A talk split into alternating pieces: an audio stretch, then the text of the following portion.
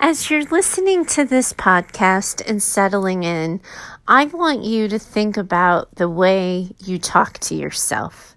What are the messages you send about who you are, what you do, and how capable you are of making your dreams come true? Hi, welcome to Business Mindset Mastery. I'm Heather Gray. I'm a mindset and leadership coach. You can always find out more about me over at choosetohaveitall.com. And today I want to talk to you about the inner critic. Now, I'm like, I got to be honest with you. Um, I hate this conversation. I hate the idea of talking about limiting beliefs and our inner critic. It just oftentimes seems so generic and vanilla in the space of personal development development. It feels like you could open up any personal development book and somebody's going to tell you, don't believe everything you think. Um, or, you know, you just have to talk back to that limiting belief. And you, um, 300 plus podcast episodes in, you could go through my repertoire of podcasts and you could probably find at least 30% of the podcasts where I've said something along those lines. It's not that I don't believe that it's an important conversation, but what I do believe is that it's pretty rare that anybody offers anything new to the conversation. That sure, we can preach from the mountaintops, talk back to the inner critic, say no to limiting beliefs, like turn your thoughts into new actions. And, you know, you hear me preach that stuff all the time, and I believe it down to the bottom of my toes to the top of my head. I will, you know, I will say it till the cows come home, but I don't know that those conversations ever really bring change for the people who are listening and who are reading. I think it's one of those messages that feels good in the moment and then suddenly kind of evaporates once we've turned the page or moved away from the idea and the thought and have settled back into our, our regular everyday. And I was thinking about this in particular because the inner critic and the limiting belief isn't really something that I I've struggled with in a while. And it's, I don't think it's a coincidence either. I think that the more choices I've made that get me closer to the life I want to have and the business I want to run, the less my inner critic has room to show up because I'm basically saying, this is the life I want. I'm getting it. I'm going after it. No apology. But I caught myself the other day and it's so funny the way it happens is I think the inner critic starts a conversation with us and we're so used to that inner voice being there that we don't even notice it.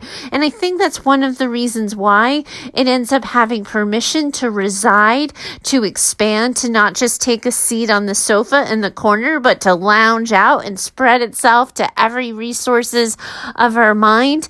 And I caught myself just being a real jerk to myself. And again, now that I have a daily podcast, I go, oh, okay, I have another one to learn here because because this is going to make for a really good podcast episode once I start feeling better.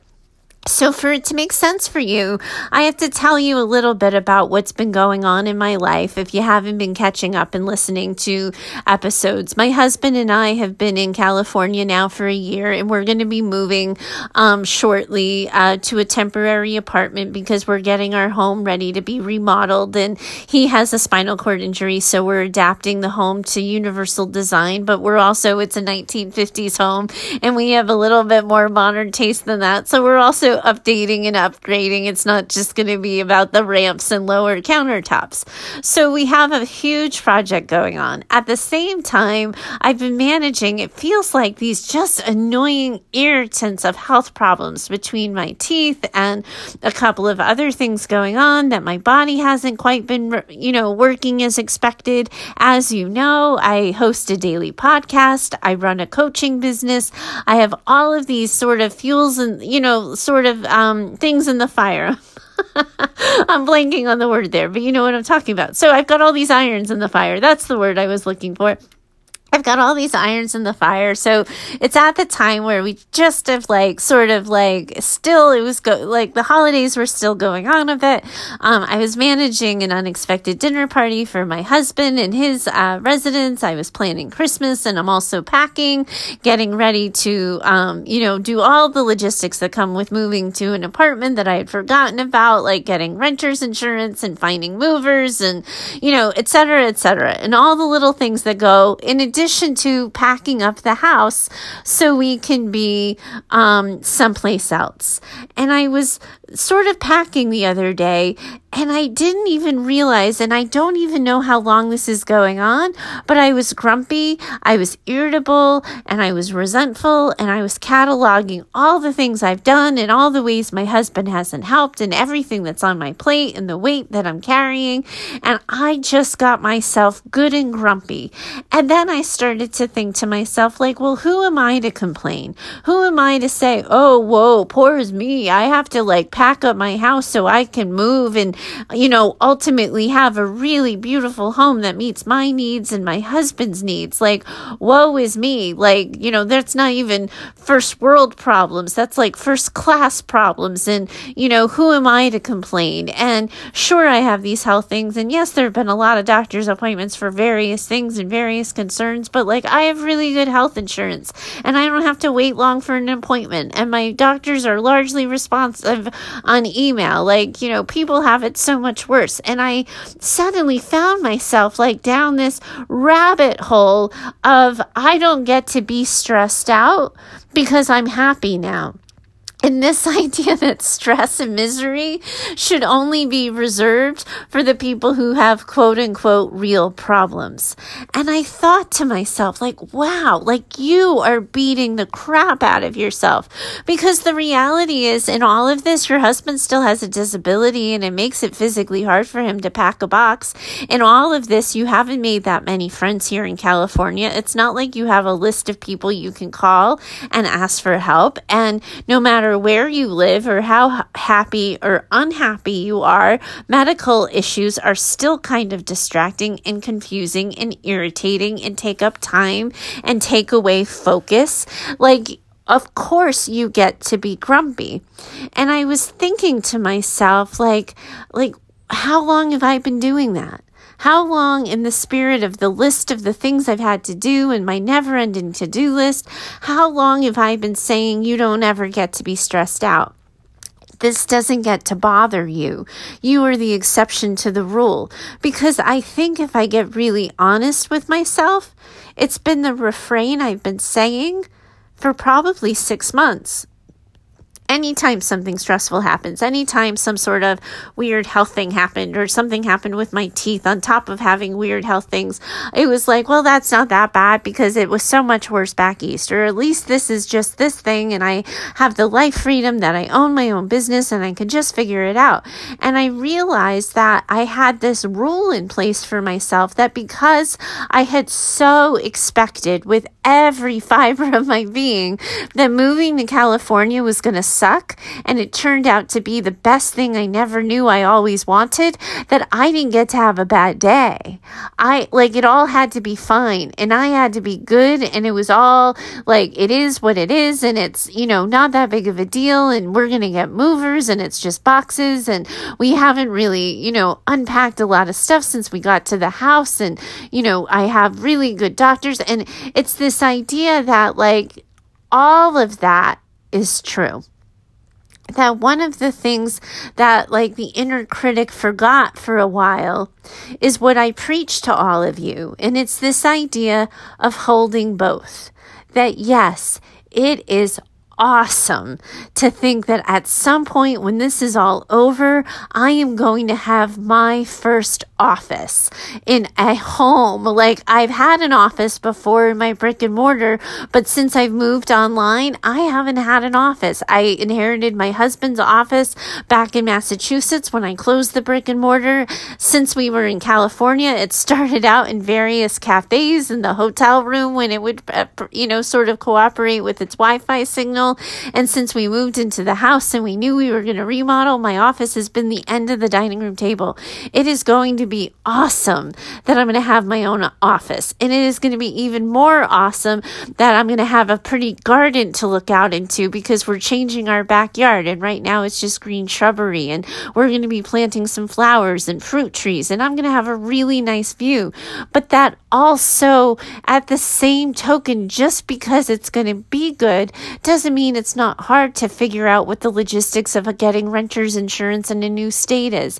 Doesn't mean that it's not also hard to figure out, you know, how I'm going to pack all the boxes and get all those things done while it's Christmas and while I'm um, you know, like managing a lot of the physical labor by myself, given my husband's disability. It gets to be both.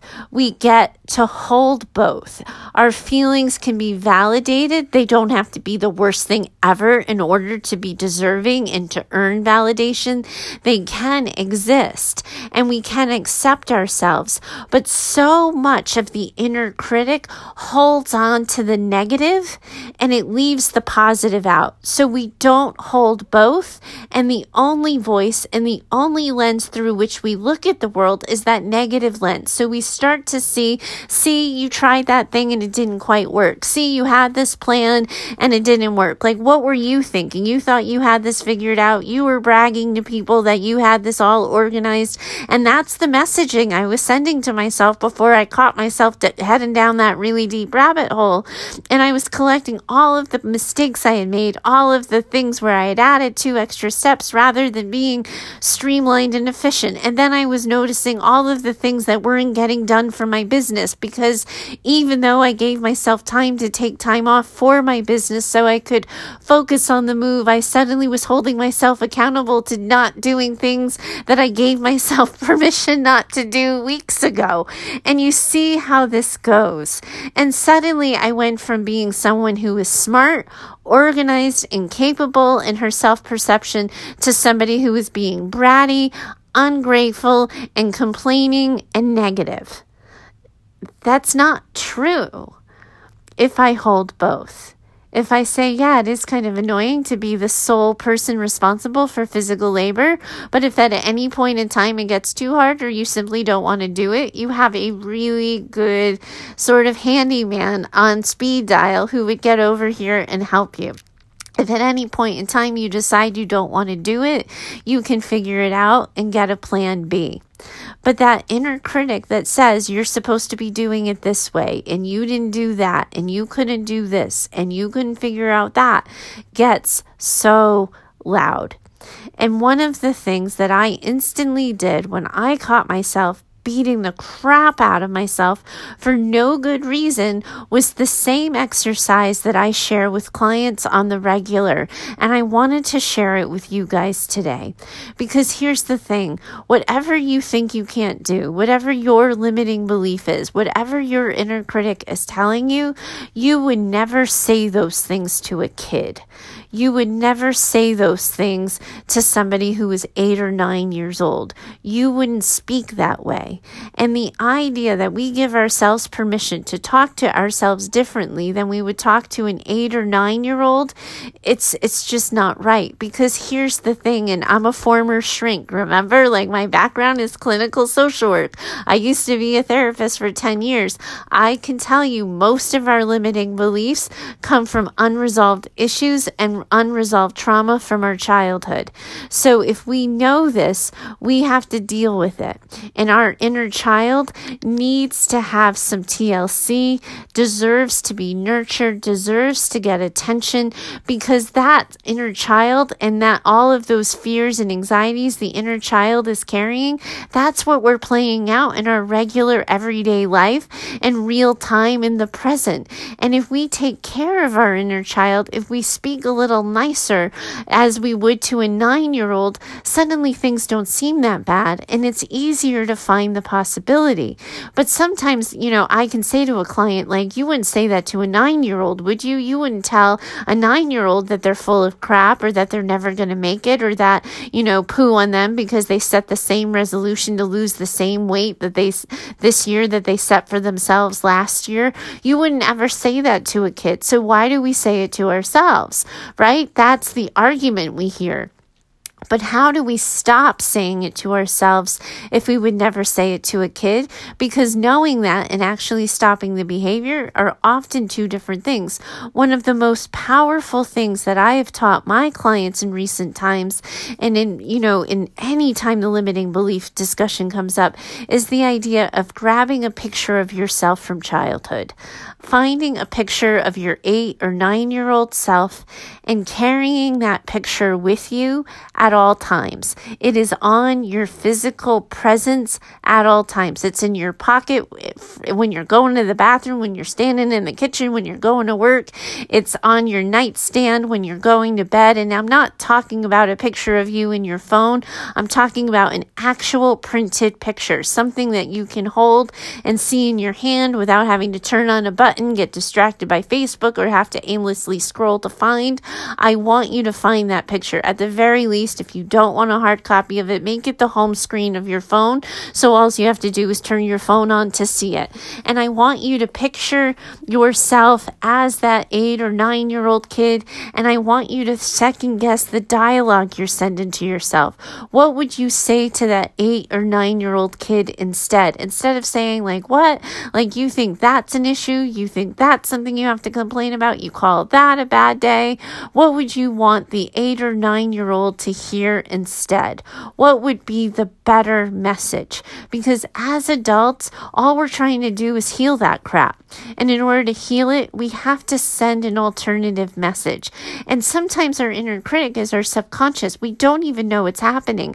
I sure as heck didn't catch it happening I'm somebody who regularly, before I get, you know, into something that might make me nervous, I tune into my capability. I remind myself of all the things I figured out that I never thought I would be able to figure out in order to forge ahead. But that inner critic is a tricky little devil and it's subconscious sometimes and it doesn't, we don't even know it's happening. But we do, once we catch it happening, have a responsibility to talk differently to it. And if you can sort of program what you would want want an eight or nine year old to hear in that moment of self doubt, in that moment of self hatred, in that moment of criticism?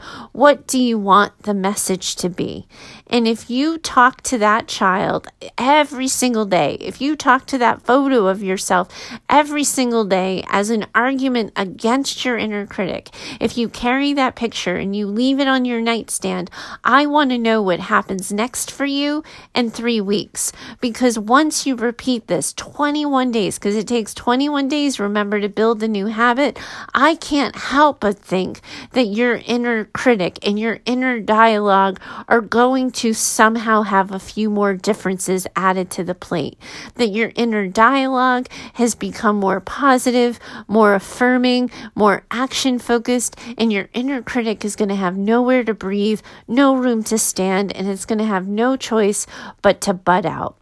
So if you're stuck in the mud, thinking of all the things you want to do for yourself, but having no clue how to get there, and you're not, you're already looking at the calendar a couple of weeks in and saying, There's no way I'm making that resolution. I want you to pull out that picture of your eight or nine year old self, and what do you want that little girl or little boy to know, see, and believe, and start spreading that message. Thank you so much for joining me today. If you are getting value from this show, if you appreciate the time it takes for a daily mindset podcast so that you can get these lessons in real time, a great way to support me and to support the show is to subscribe and add a financial contribution when you do so. There's a link at the bottom of the show notes that you can follow, and you can support the show for as little as 99 cents a month. But it really is a vote of confidence that that what I'm doing is important, that it matters, and you would like me to do more of it. Thank you so much for today. I look forward to talking to you next time. Bye for now.